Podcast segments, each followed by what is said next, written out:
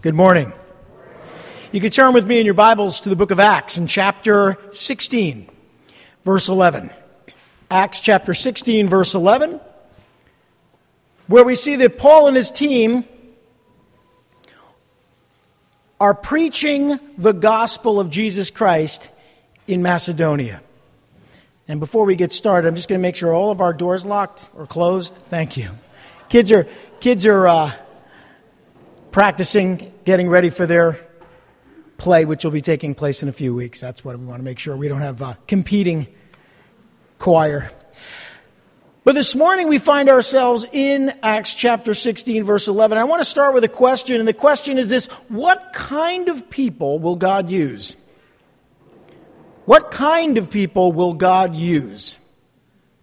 God uses all sorts of people, and I think one of the things we get into in our heads is thinking that, well, God uses this type of person, or God uses that type of person, or you have to be uh, of a certain background or education level or experience in order for God to use you. We have all of these prerequisites in our mind. And sometimes we look at our own lives and we say, well, I can't be used by God because I don't meet those standards. I don't, I don't meet the expectations that I have for someone who's going to be used by the Lord. But I'm here to assure you, and I think we'll see this morning, that God can use anyone. Lord Heavenly Father, we thank you. We thank you for your word, and we thank you for your grace and your mercy, by which we can stand in your presence.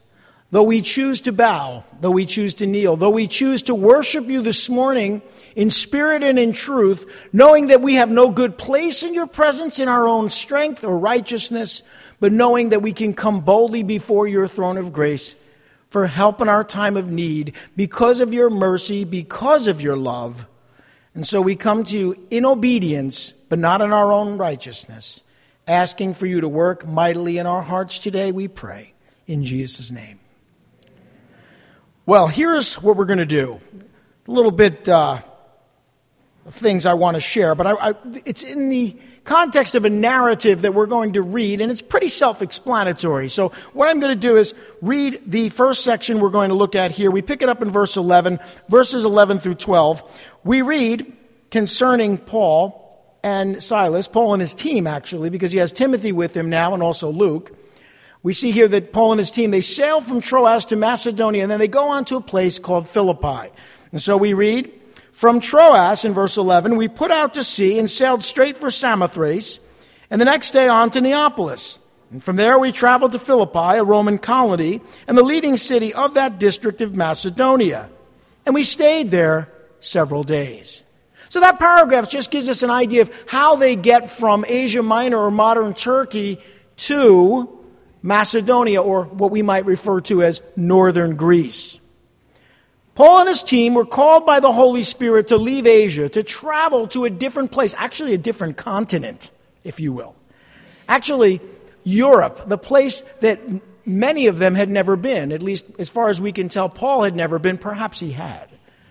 But now we see that this province that they were in, this province of Asia, uh, was was where they had done so much ministry for such a long time. They're on their second missionary journey, or at least Paul is, and here they find themselves ministering to people they're comfortable with, majority Greek area. And now they're going into a Roman area. Yes, both Greeks and Romans were Gentiles, but different cultures. Macedonia was a Roman province. It was also the birthplace of Alexander the Great. So it is both a Roman province and a very Greek cultural area. They sailed, that is the team, from Troas to Samothrace and then on to Neapolis. Uh, Troas, which we mentioned last week, was a port city on the coast of Mysia in the north, and uh, now they, of, of Turkey, what's today Turkey. And then there's this Tham- Samothrace, which is mentioned, uh, which is a uh, an island. And so the, the ships would make their way from island to island to coast to coast.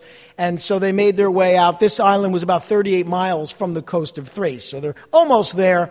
And then they find their way in Neapolis, which is another maritime city, but now they're in Europe or Macedonia. Then they traveled from Neapolis on foot to Philippi, and they stayed there for several days. And this is where all of the events we're going to study this morning take place. So we've now transitioned into this place, uh, which we're going to learn a lot about, Macedonia. And as they are there, we need to know that Philippi was about nine miles from the sea, so they did need to travel on foot. And it's, it's on the main road from Rome to Asia, so it's on a major thoroughfare, an area where people would trade and travel. So this is a very populated city, a very popular city. It was named in honor of Philip of Macedon, the father of Alexander the Great. Philip had named this city after himself after he fortified it about three or four hundred years before Christ. Now, Philippi and all of Macedonia was conquered by the Romans in one sixty-eight B C. So again, Greek culturally, Roman politically. That's important, but it's also important to know that this was a Roman colony. One little bit of trivia for you Shakespeare fans. Brutus, which you, of course, remember from Julius Caesar, was defeated by Mark Antony at Philippi in forty-two B C. And, of course, Shakespeare wrote the play, but history tells us that Brutus and Cassius revolted against Julius Caesar, had him killed, and this is where they met their doom. This is where they were defeated. So this is a very well-known city, a Roman colony, the leading city of that district of Macedonia. Roman soldiers were stationed there in order to control this conquered district. It was a miniature Rome. It was under the municipal law of Rome, which was different than Roman uh, settlements or places that they had conquered like Judea. This is a miniature Rome. And it was governed by military officers who were appointed directly from Rome, and it's the capital of the province of Macedonia. This is a very different place from where they had been ministering. So the Holy Spirit is leading them, and you can expect if it's a different place, it's going, going to be a very different approach to ministry. Amen? You, you can't take the same approach that you, you take in one area of the country or the world as you would take in another. I, I think about a city ministry, an urban ministry, versus a suburban ministry or a rural ministry. I've observed over the last several decades that ministries that are in the more rural areas of even our state tend to be more community centers because there's less community. The church takes over that role and becomes more of the community center within that area. In urban centers, oftentimes churches become very socially focused. That is, they're meeting the needs of people who are generally poorer or are in need.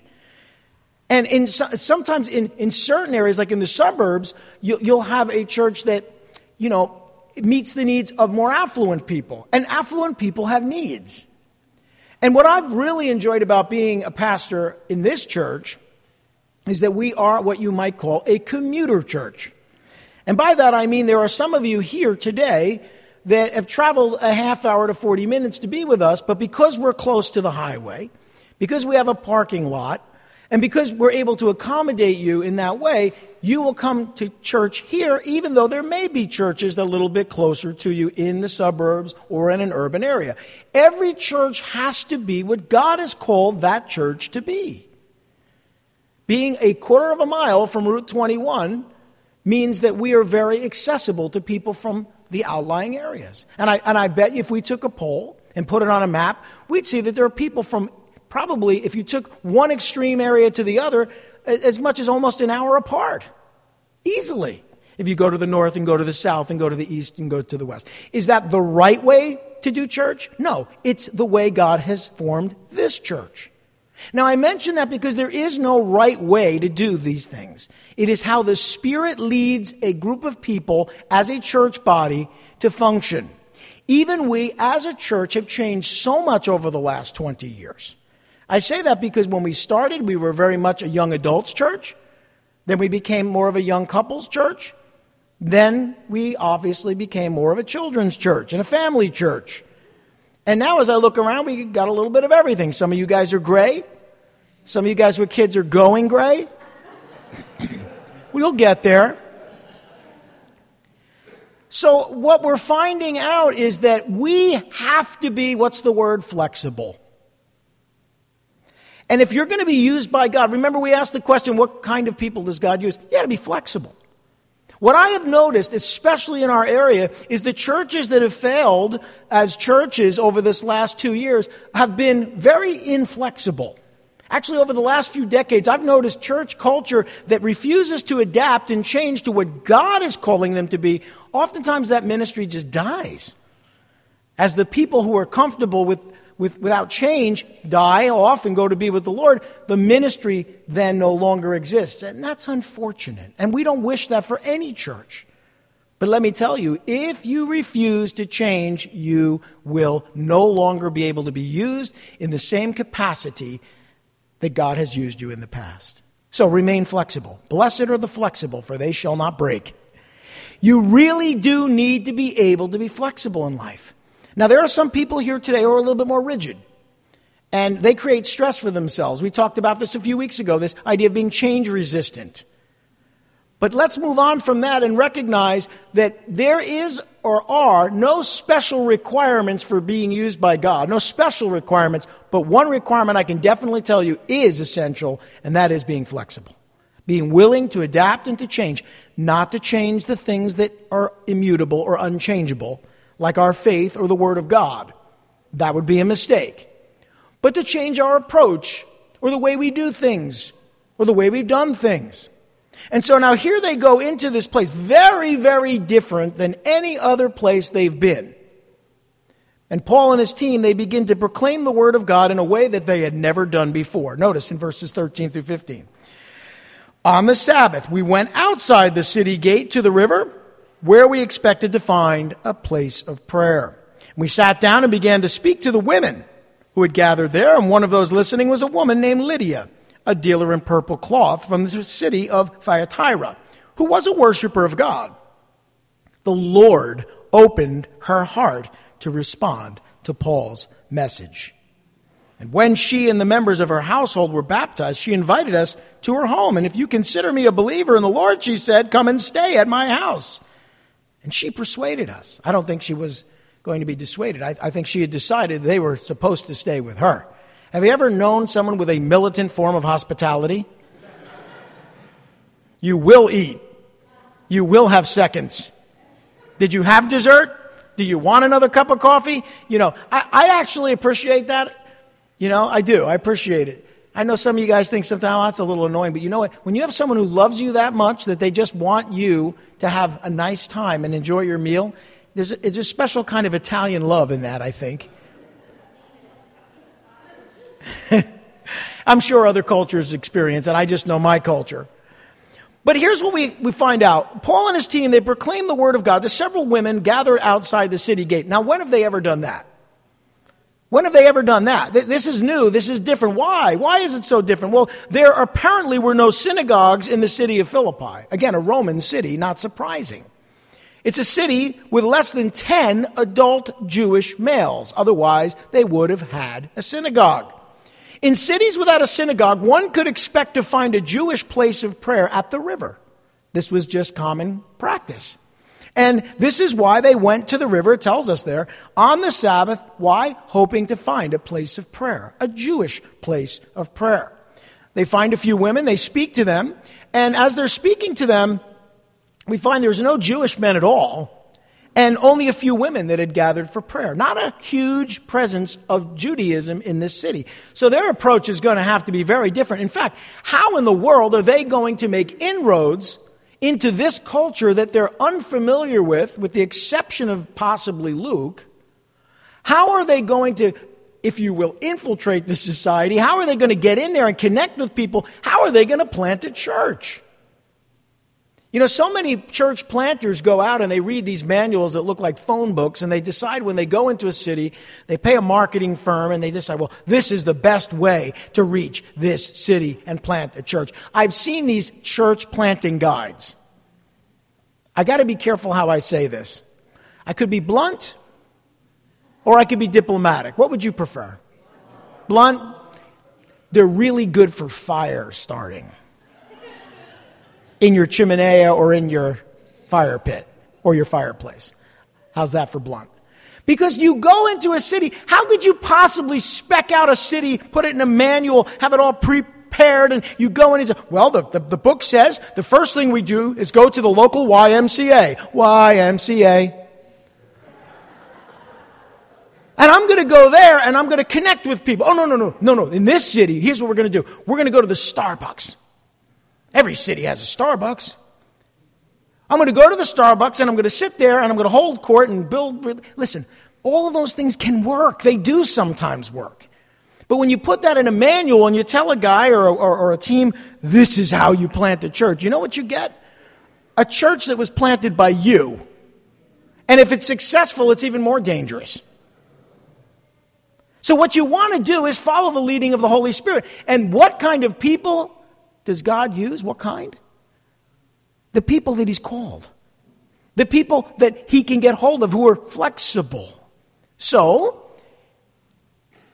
we see that here, Paul, like Jesus, didn't hesitate to share the gospel with women, which was not necessarily a popular approach at that time. And then there's this woman, her name is Lydia, and she listens to Paul's message, and she opens her heart, but it was God that opened her heart, it says, to respond to the gospel. Why is that important? Because you can't open someone's heart to the gospel. No one opens someone else's heart to the gospel. I don't care how good you are at sharing it, or how strategic you may be in presenting it, or how well-versed you are. A person that opens her heart to the gospel opens her heart because it says the Lord opened her heart to respond to Paul's message. So you see, you rely on the Lord's direction. You also rely on the Lord's results, his power, his work. And when that happens, people say, then, then what happens is after the church is planted, then someone comes out and, and they want to know what you did so they can incorporate it into the appendix of that manual that you might want to burn. Well, we found another methodology, which we're documenting so that you might be able to utilize this in your next church plant. nineteen ninety-five, act now. This idea of like commercializing the work of the Spirit disgusts me. Because I can tell you, if you planted a church on this street or around the corner or in the next town, it would be a completely different work of God, as it should be. Because God is the one that plants the church. He's also, as we see, the one that opens hearts. This woman was a dealer in purple cloth and a worshiper of God. She was a merchant of considerable wealth from the city of Thyatira. Now, Thyatira, interestingly enough, was a colony of Macedonian Greeks, and it was in Proconsular Asia. So where did they come from? Proconsular Asia, modern-day Turkey. They just came from there. They just spent probably a year at least there in that area of the world, right? And now they come to a Roman city, very different, very foreign. And who's the first person they connect with? A person like the people they've been spending the last several months with. Is that a coincidence? I don't think so.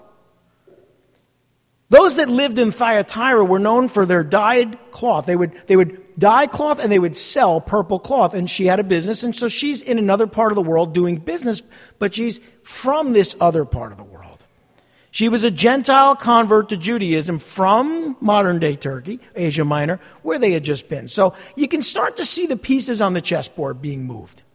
You see, as God begins to move in a work, you should be able to discern that God knows what he's doing. Amen? If you get out of the way.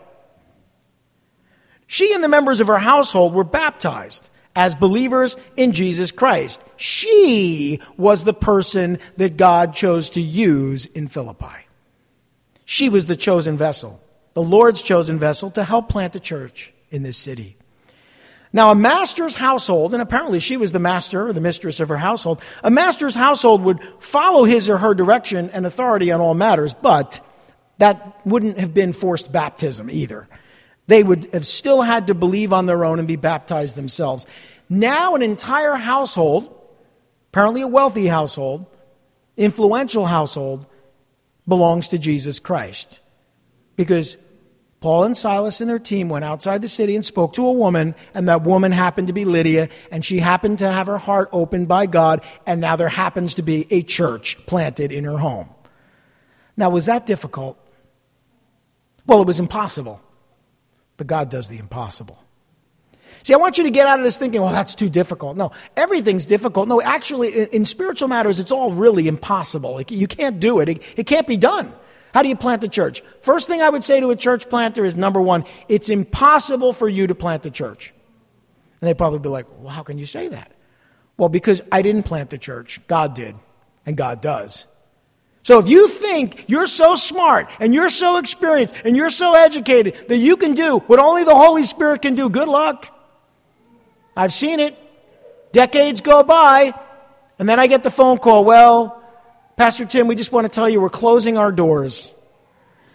We're closing our doors. Well, why are you closing the doors? Well, you know, it's been a couple years, and and sometimes that happens because it is a work of God and something happens along the way, but most of the time you find out it really wasn't the Holy Spirit who was planting that church. And that's sad. And I don't I don't like to hear those stories, but I'm all too familiar with them. So as I look at this, I realize, wow, what kind of person does God use? Lydia. Lydia is the kind of person that God uses. What can I say about her? Well, she sells purple cloth. Anybody here in retail? Anybody in sales? Anyone have a business? Anyone deal with the public? Anyone travel on business? That's Lydia. God uses all types of people. And Lydia was used by God. Well, Lydia invited Paul, as we've said, and his team to stay at her home. She insisted, actually, that they stay with her while they're there. And she was given a wonderful gift of hospitality, which is actually a spiritual gift. Okay, now we get to verse sixteen. Now, now here's where the trouble starts. Okay, so you can know two things. If you're flexible and led of the Holy Spirit, the very next thing that's going to happen is Satan will notice. See, most works and church plants don't get attacked because they're going to fall under their own weight anyway. But if a work of the Spirit begins to happen, oh, brothers and sisters, the very first thing you can expect is Satan's coming after you. It's going to happen. Don't freak out when it does, because it will. And it and it will continue to happen anytime you're flexible, led of the Spirit, and God begins to use people, and he does a work. The very next thing that happens is Satan shows up. Okay, so here's what happens. Verse sixteen, once, when they were going to the place of prayer, we were met, notice Luke is with them as he writes, we were met by a slave girl who had a spirit by which she predicted the future. She earned a great deal of money for her owners by fortune telling. Now this girl followed Paul and the rest of us shouting, "These men are servants of the Most High God who are telling you the way to be saved." Well, she kept this up for many days. Finally, Paul became so troubled that he turned around and said to the spirit, "In the name of Jesus Christ, I command you to come out of her." And at that moment, the spirit left her. That's very peculiar, because it, just on the face of it, the, the message sounds like, "Whoa, wow, she's preaching for us. This is great." But you know, the tone with which someone says something can exude sarcasm, mocking, and scoffing. And I would assume that an evil spirit would speak that way.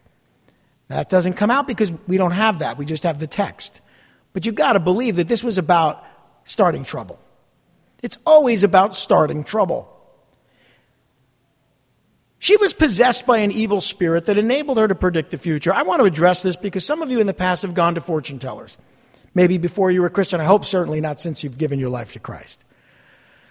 Fortune telling is an interesting thing. It's definitely a business. It's definitely a scam. However, people have testified, and I've never been to a fortune teller, but people have testified to me that they have an uncanny ability to predict the future. Now, why should that be a surprise to anyone? If she's possessed by an evil spirit and she earns a great deal of money for her owners as a fortune teller, it means that what she's saying is actually happening. Because, I mean, let's face it, if a pizza place opened up and they had horrible pizza, how long would they last in this area, right? If a fortune teller opens up and doesn't predict the future, they're not going to last very long. This woman was obviously possessed by a spirit that had some degree of influence. What does that mean? Well, fortune-telling and spiritism, as we know it, is strictly forbidden by God and his word. Make no mistake about it. If you are going to someone in the occult, a tarot card reader, a fortune teller, uh, anyone that, that does seances, Ouija boards, any of these occultic things, you, by the way, are in violation of God's word and in danger of hellfire. Like, you have no idea what you're getting yourself into. Stay away from it. I'm not going to talk about it. I don't even want to entice you to think about it. I'm just telling you that is not something you should be involved in. It's not something that you should even uh, entertain for a minute. But how did this work? Now, because I like to break things down, I, I came up with this theory. This is just a theory. I think that the Spirit probably fulfilled any prediction that was made in order to impress people. Think about it. It's an evil spirit, right? They have a degree of spiritual power that human beings don't have. So they predict the future, not based on actually knowing the future, but by influencing people to fulfill the future that they've predicted. By that, this is what happens when you deal with evil spirits. So someone goes there and they get their palm read or whatever, they, and they tell them, oh, you know what? You're going to meet the love of your life next week. And this is why people go to these people. They, they, really, at the end of the day, they want their needs met. So, okay, so you're going to meet the love of your life next week. So spirits can work behind the scenes. So they, they, they manufacture this situation where you bump into this person, and right away you're sort of primed for this, and, you know, it's like, E-harmony or something. Actually, evil harmony, if you will. And and now you have this this connection, and right away the person that, that received the prediction's like, the, the fortune teller told me the truth. I met the love of my life. But what they don't know is that the evil spirit or spirits were pushing the buttons to coordinate this thing behind the scenes, to control your life, to get a hold of you, to get a beachhead in your life so that you you are trapped. That's how it works. I really do believe that's how that works. I don't think they actually can predict the future. I think it's a convenient way of making you believe they can and deceiving you, and that's what was happening here. Well, she recognizes, because she has this evil spirit, who they are, and she harasses them. This is harassment, because Paul was troubled by it, right? I mean, these are the servants of the Most High God who are telling you the way to be saved. If it was said with a sincere faith and belief, then Paul wouldn't have been troubled. He's troubled because of the way she's saying it, what she's doing in order to bring attention to them, and how she's creating trouble. It's clear she's harassing them as they're making their way out of the city gate to pray. They were just trying to gather together for prayer. And the Spirit knew who they were and where and what they were preaching in Philippi. She was trying to mock and intimidate them, hoping to bring unfavorable attention to them. That's what's going on here. Now, I just want to point this out. Anytime you're on your way to prayer, you know the enemy will harass you. The enemy will harass you on your way to church, on your way to prayer, on your way to do ministry, on your way to do missions. That's when the enemy harasses you. And so is, is it a surprise that that's what happened here? So she continued to harass them. Notice for many days, Paul is looking to keep a low profile. He's trying to make inroads into the culture without causing problems. Everywhere he goes, he tends to create problems by preaching the gospel. This is a, a, a clean slate. This, this is a fresh chance to kind of connect with this Roman Greek culture. And, and this woman with the Spirit is making that impossible. So, I believe she was harassing them for many days until Paul cast the evil spirit out of her. Spirit was trying to r- provoke Paul. Have you ever been provoked? Let me tell you something. When you're being provoked, you can know that it's an evil spirit working as well. Now, sometimes people are just jerky and they like to provoke you, but a lot of times I've noticed when I'm doing the Lord's work and someone tries to provoke me, I think to myself, hmm, what's this all about? Why am I being provoked? Take notice of those times. What did Paul do? To his credit, he just sort of parried. He just sort of got out of the way and, and, and said, you know what, I'm just going to keep doing what I'm doing. I'm going to pray and keep preaching the gospel. But finally, finally, after the Spirit had tried to provoke him into acting in the power of the Spirit, which would, of course, have caused problems, which it did, we'll see. After all of this, Paul finally became so troubled that he decided to cast the evil spirit out of her. He commanded the evil spirit in the power of Jesus' name to come out of this woman, and it did, and it immediately left her by the power and the authority of Jesus Christ. Now, the enemy will often harass us in an attempt to trouble us, provoke us, keep us from prayer, get us distracted, create problems, harass us. And so Paul and Silas and his, and their team is about to now reap the consequences of having acted in the Spirit, which was inevitable. Whenever you act in the Spirit, there will be conflict. And I wish more pastors and ministry leaders would understand this.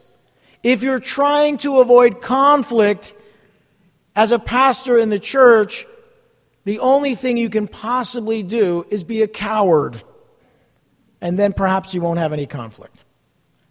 You have to preach the gospel, and you have to accept that conflict is the inevitable result, spiritual conflict, the inevitable result of preaching the truth. Actually, conflict is pretty much the result of preaching the truth nowadays anyway, but spiritual truth will bring spiritual conflict. So here's what happens, verses nineteen through twenty-four. When the owners of the slave girl realized that their hope of making money was gone, they seized Paul and Silas and dragged them into the marketplace to face the authorities. They brought them before the magistrates and said, "These men are Jews and are throwing our city into the, an uproar by advocating customs unlawful for us Romans to accept or practice." Well, the crowd joined in the attack against Paul and Silas, and the magistrates ordered them to be stripped and beaten. And after they had been severely flogged, they were thrown into prison, and the jailer was commanded to guard them carefully. Upon receiving such orders, he put them in the inner cell and fastened their feet in the stocks. Wow. Maybe this is what Paul was trying to avoid and what the evil spirit was trying to bring about. You see, when you're provoked, that, that's kind of the, the intention of spiritual wickedness, to provoke you to act in a way that brings punishment or brings persecution. Now, persecution is going to come. There's very little you can do about that, but here's what I do know. You, you don't want to react in the flesh because you're only going to cause problems for yourself. I mean, one of the reasons, I know I, I study martial arts for this reason, but one of the reasons many people study martial arts is so that they will not respond inappropriately when they're being attacked. You're with me? So you will not overreact, so that you will extricate yourself from a situation as opposed to exacerbate the situation. That is really the hope of anyone that becomes a decent martial artist, I would say, is to never have to actually use it. Now, having said that, there are times where you just have to respond. And Paul just finally had to respond. He, he had to cast out this devil, but look what happened as a result. You have to expect that. You do. You really do have to expect it. They're abused, literally abused, by the Roman authorities in Philippi.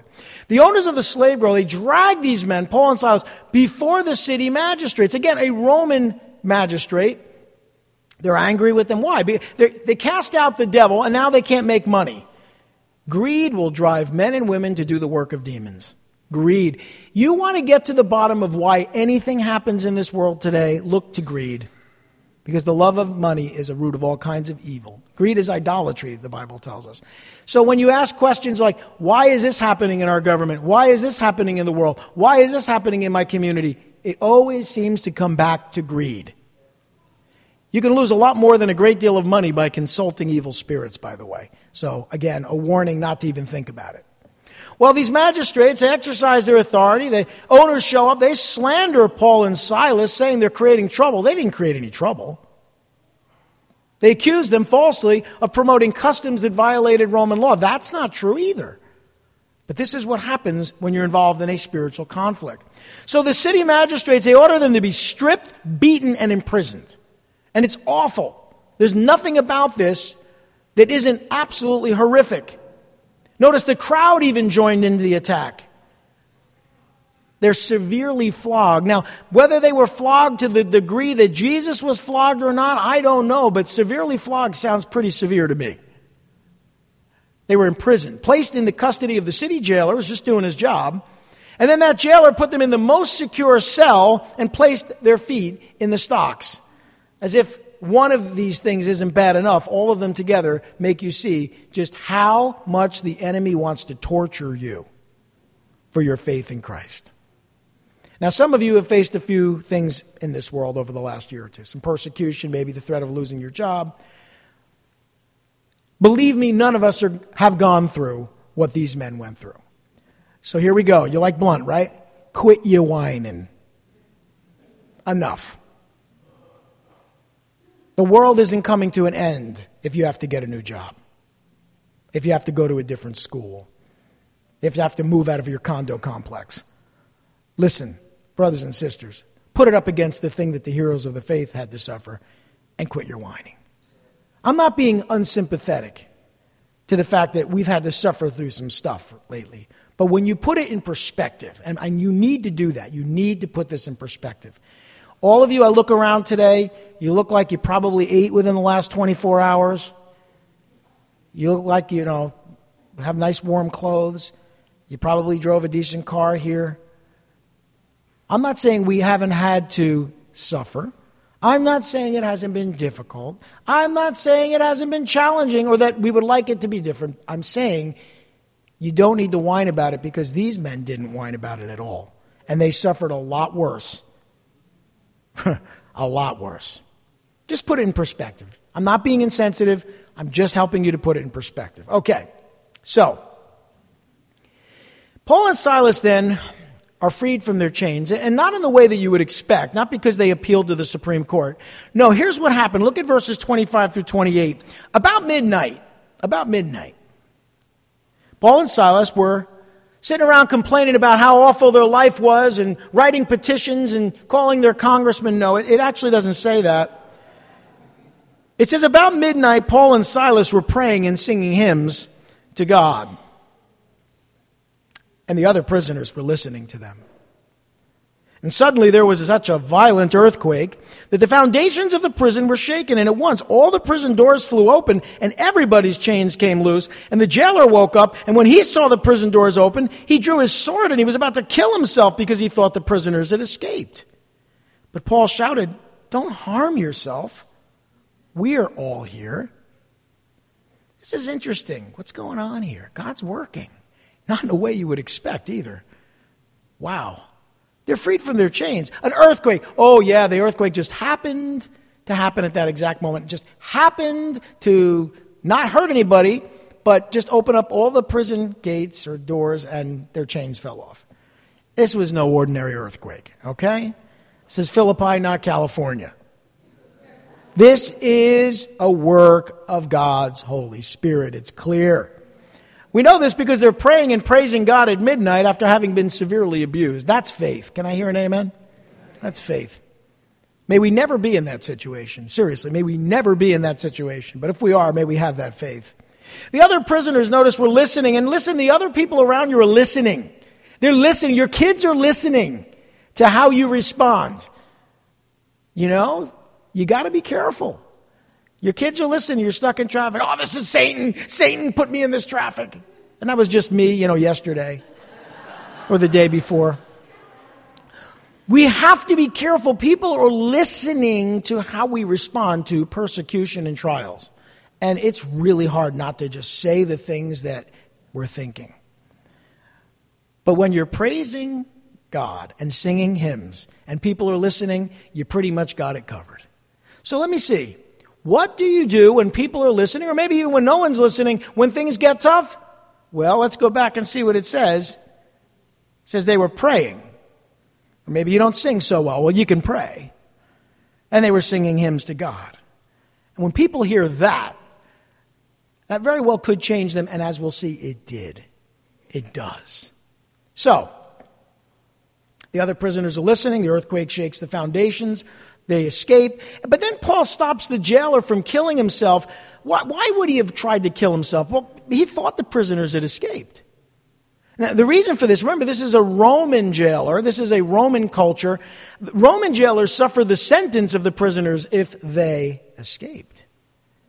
So what if he had a few murderers there? What if he had a few rapists there? You know, you don't know what the end result would have been. It would have been better in his mind for him to just kill himself than to suffer the result of allowing these prisoners to escape. Paul assured him, though, the city jailer, that all of the prisoners were still there. They're still within the jail. So he didn't need to kill himself. And you see the mercy of Paul, because while the jailer had not beaten him, he had put him in stocks. He had put him in the inner cell with Silas. But you see Paul's heart in this. Because Paul's flexible. He's realizing maybe God wants to do something here. And so, what do Paul and Silas do? Well, they do what they're called to do. They proclaim the word of God to the city jailer and his household. Look at verse twenty-nine. In verse twenty-nine, it says, the jailer called for lights, rushed in, and fell trembling before Paul and Silas. And he then brought them out and asked, sirs, what must I do to be saved? Now, he's not talking about spiritual salvation. He's, he's saying, what must I do not to suffer the wrath of the Roman government for allowing this to happen, even though it wasn't his fault? Well, they replied, and of course they used this as an opportunity to preach the gospel. Believe in the Lord Jesus, and you will be saved, you and your household. And then they spoke the word of the Lord to him and to all the others in his house. And at that hour of the night, the jailer took them, washed their wounds, and then immediately he and his whole family, all his family, were baptized. Middle of the night baptism. Well, the jailer brought them into his house and set a meal before them, and he was filled with joy because he had come to believe in God, he and his whole family. That sounds a little familiar, doesn't it? What had happened with Lydia now happened with a Roman jailer. Could it be that God was in this from the beginning? Could it be that even the suffering and the persecution were under God's control? I know you don't like to think about it. I don't either. That God would allow us to suffer so that others can come to know him. But history has taught us, and the Bible certainly preaches, that that is part of God's plan sometimes. So have you stopped to think that maybe what we're going through now might be part of God's plan as well? Oh my goodness, mind blower, right? Have you ever stopped to think that just maybe, rather than running around saying the sky is falling, And, and, you know, people's fallback position is, well, the Lord has to come back. Things are so bad. If the Lord comes back, things will get better, I promise. But one thing I can tell you, he doesn't have to come back for things to get better because God is in control. I'm sad that so many Christians are so willing to throw up their arms and say the sky is falling. Have, where's your faith? What did Jesus say in the storm? Where's your faith? What happened? A little persecution? And right away, it's the end of the world, the apocalypse? Seriously, the apocalypse? And maybe it is. Maybe the rapture's tomorrow. But the apocalypse because someone doesn't like you and made fun of you at the Costco? I hear this stuff.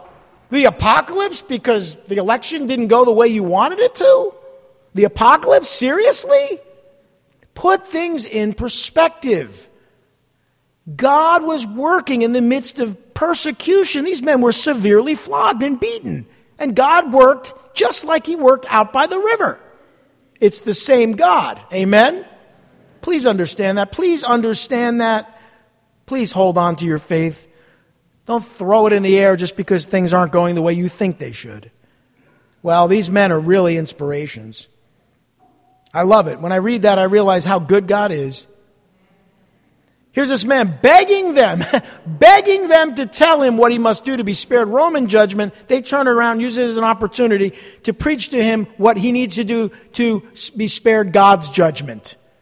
And him and his whole household are saved. From God's word, he tells him that belief is the only condition for salvation. Believe. Believe. It was the word of the Lord that brought them to saving faith, because faith comes by hearing the word of God, just like Lydia and her household. This man was dramatically changed by their willingness to show him mercy, which he didn't deserve. That's by definition what mercy means. He washes their wounds. They're all baptized. He was the chosen vessel. He was one of the Lord's chosen vessels to help plant the church in Philippi. What kind of person does God use? A Philippian jailer who wasn't very nice to these men the night before. A man who was ready to kill himself. That's the man that God uses. And of course, the household would follow his direction, but they had to make an individual decision for faith as well. So he brings them into his home. They're getting invited in a lot, right? Meal, home, hospitality. Well, that's how God works. A true inward faith must act outwardly, and this man proved it. Caring for the needy, be, being baptized, and showing hospitality, feeding the hungry. That was the result of this man's sincere faith. He had received, again, that spiritual gift of hospitality. And it says he was filled with joy, amen? He was filled with joy because his family had found faith in Jesus Christ. He and his whole family. And that's why he's filled with joy. And of course, if you have a true inward faith, you're going to be filled with joy. Joy is the fruit of the Holy Spirit in our lives. Amen? So that's good news, right? It's not all bad news. It sounded like it was, but it actually wasn't in the end, was it? So what do Paul and Silas do? Now, this is even more interesting to me. They exercise their rights as the citizens of Rome. They're both citizens. Now, that's problematic because I keep thinking to myself as I as I realize that, wait a minute, wait a minute. Had they exercised their rights as citizens of Rome, they would have been spared, they would have been spared that severe flogging. What do I mean? Well, look, let's read. Verses thirty-five through thirty-nine. When it was daylight, the magistrates sent their officers to the jailer with the order, "Release those men." The jailer told Paul, "The magistrates have ordered that you and Silas be released. Now you can leave. Go in peace." He's all happy. He thinks this is great. But Paul, ever the opportunist spiritually, but Paul said to the officers, "They beat us publicly without a trial, even though we are Roman citizens, and threw us into prison. And now do they want to get rid of us quietly? No, let them come themselves and escort us out." I love Paul. He's got chutzpah, man. But it's not about his rights. It's about another opportunity. He sees another opportunity. Yeah, city magistrates are like, all right, get those guys, you know, release them. But Paul informed the officers that they had violated their rights as Roman citizens. Now, he, he cited their offenses and demanded an audience with the city magistrates. Paul loves an audience. When he can share the gospel, he's going to take that opportunity. Now listen, why were the magistrates in trouble? Because they had been unjustly, that is, Paul and Silas had been unjustly punished without a trial just to appease the angry crowd. To flog a Roman citizen was a crime punishable by death. Are you getting the severity of the situation these magistrates are in? Very Roman city. They follow Roman law. Now, it's interesting because the, the, the city jailer got into this situation and it softened his heart. Now the magistrates are in this situation. Perhaps God is softening their hearts. And maybe that's what's going on here. Now, Paul and Silas waited for the specific moment to invoke their rights as Roman citizens. They, they could have been spared this abuse easily had they informed them sooner of their status. But they didn't. Their suffering gave them an unprecedented opportunity to share the gospel. Is that your perspective on suffering? No, don't even say it is. I, it's not mine either. If I can avoid suffering, I will avoid suffering. These guys embraced it knowing maybe this is how God wants us to plant the church in Philippi. They reached another household because they took a beating. That's what happened. Now, whether they knew that and whether that was part of their thinking, I don't know, but that's what happened. That's what happened. The magistrates, well, let's continue to read. They're not going to be very happy. In verse thirty-eight, the officers reported this to the magistrates, and when they heard that Paul and Silas were Roman citizens, they were alarmed. That's putting it mildly. They came to appease them and escorted them from the prison after requesting them to leave the city. Of course they did. This is a scandal. This could result in their deaths. But notice they came to appease them. We we don't know what happened in that conversation. Luke doesn't record it. I can tell you what Paul probably did. I'm sure he used that opportunity. I'm sure Paul and Silas used that opportunity to share the gospel. We don't know the results, but listen, it was yet another opportunity that Paul was given by the power of the Spirit and the leading of the Spirit. A private audience with the rulers of Philippi. Interesting. And the magistrates requested that they leave the city, obviously in order to avoid any more repercussions. They just want to get rid of them at this point, politically. And then we read in verse forty, and after Paul and Silas came out of the prison, they went to Lydia's house, where they met with the brothers and encouraged them, and then they left. A couple of days, maybe a few weeks, two households, who knows how many of the city magistrates they were able to reach. Would you call this successful church planting? Would you? Amen? I would. But if you had those scars across your back, you probably might feel a little differently. Yet Paul and Silas understood that the kind of person that God uses is anybody who will do what he's asked them to do. I'm going to ask the worship team to come up. And I'm going to ask you to think about it. As we go through difficult times, Can I ask you to at least consider that maybe suffering and sickness and difficulty have a part in God's plan? I don't think it's the end of God's plan. It wasn't the end of God's plan for their life. But persecution, sickness, difficulty, the political infringement of our rights, the things we're going through in our world today, is it at least possible that God is working through these things to reach our culture for Him? You know, everyone was upset when the kids couldn't go back to school, so they had to sit there and, and learn their lessons in the living room while the parents watched the garbage that was being taught their children in school. Eyes are open now. Parents are up in arms. Why? Because the veil has been taken off of the, I'm going to say garbage, that was being promoted and indoctrinated to our children. I see that as good. I see that as good. The church has become stronger because you're either a Christian or you're not, right? I mean, there's no posers anymore. They kind of left the church. The posers are those that like to come because it's the convenient thing, the popular thing to do.